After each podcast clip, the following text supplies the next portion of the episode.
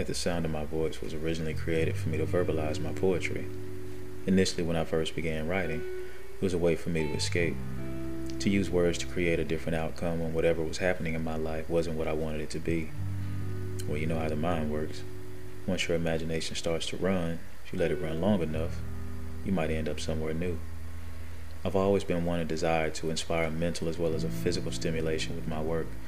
With this platform, I want to introduce the most seductively, prolifically diverse, widest array of poetry and scripted stories that will arouse the audience's intellect and hopefully provide a newness in their perspectives.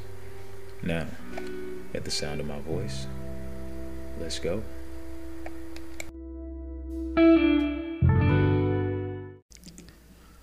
A storm within your response to me, tingling your rings below. Close lips to my closed lips bring closure to the beginning of a much needed sedative. A readily edible you to the hunger inside of me. Many speak it, but I mean it. Your pleasure is the privilege that is my desire, taking you higher above the beyond that you've dreamed of a plateau atop the tip of my dick that aims so diligently towards your many anticipated, sensually intellectual climaxes with me. Sure, the mind is a must, but after we have mentally touched, we must address the rush of adrenaline saturating the surfaces below us, or rather the one that warrants my catching the drops of you that should never be wasted, tasted and cherished indulge in her flavor that is to be savored, swallowing your nectar to multiple comings, leaving no traces of unfulfilled runnings, a gentleman even in my leisure. As a man, I must insist that you please allow yourself to, before me, in multiplicities, once you have decided to submit to me, then maybe I can find a deeper you that lasts within my drive, never wavering or wanting different. Only you that pleads to remain with me. Lastly, embracing me as I flow through and through to solidify our liquidities. Morio J.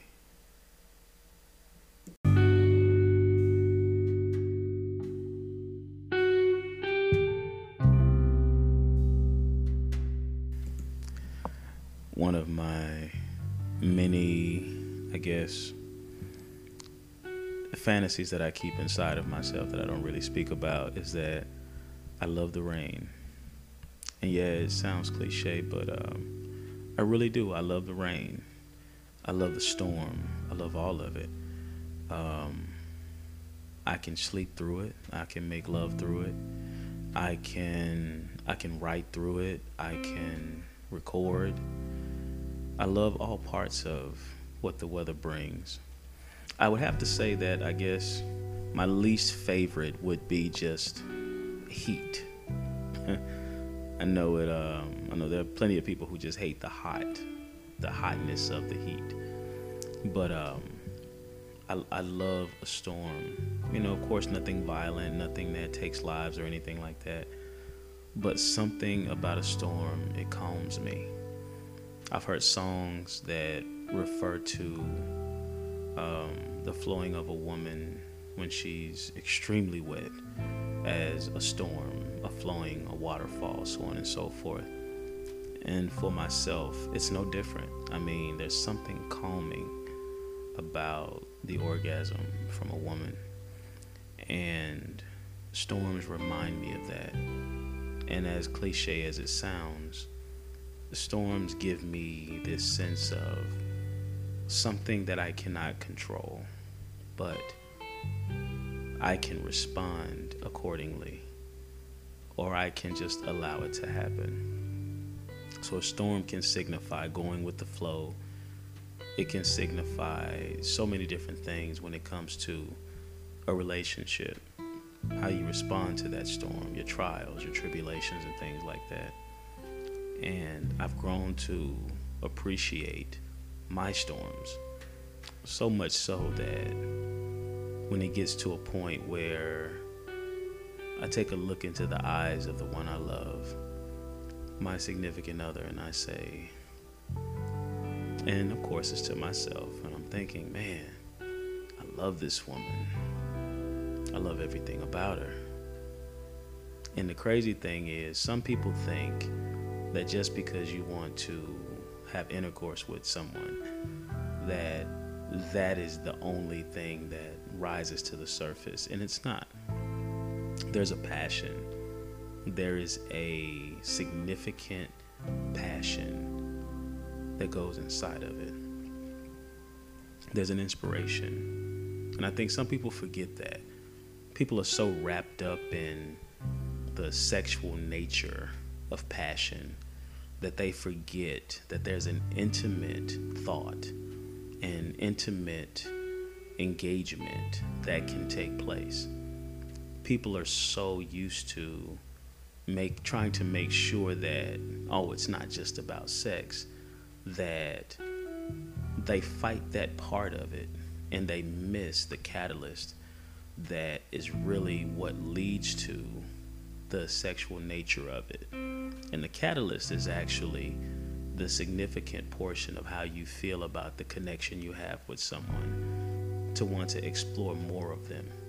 Because believe it or not, a woman is so widely opened when she allows you around her in her space, in her comfort zone, and even more so when she allows you to enter her body.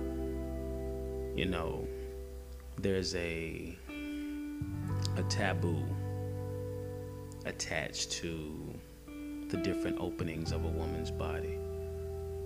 But if you really studied the literature and then you put that literature into effect, you would find that a lot of the pleasures that a woman would enjoy, and you a woman would find that the pleasures that she would enjoy would really be closely related to things that she's never done or things that she said she would never do when it comes to the pleasurable actions of things that are in and around not only intercourse but intimately passionate settings. And there's something about storms for me.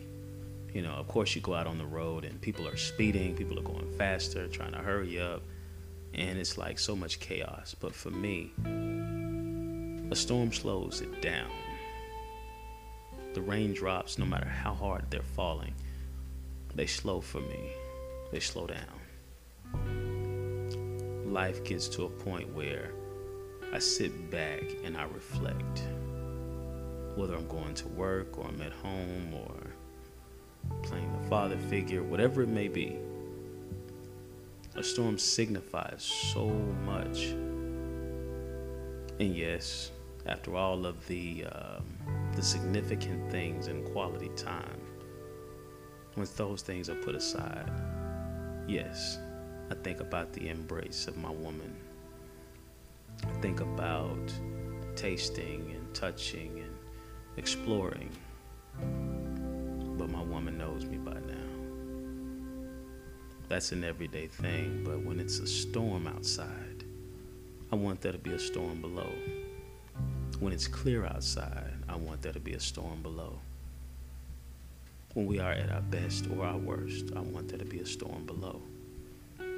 And part of this um, initial piece, I spoke about not wasting any part of her. And of course, that's something that I, I, I hold dear to me. I don't ever want to waste any part of her. I love her. And as she runs, as she flows, as she's in that vulnerable state of releasing all of her stresses, all of her inhibitions, all of her comforts, and trusting me with those things. I need to catch them. I need to taste them. I need to digest them, understand them, appreciate the privilege of experiencing them. And that's what every piece that I recite is about. It's about the appreciation of what is and what is not. So here I am. I can always bare me. I have nothing to hide. Morio J is not a stage name. It's my given name. It's my birth name. It just happens to sound good. but I learned to love it. And learning to love me allowed me to learn to love the one that is for me. And that's not just poetry, that's just who I am.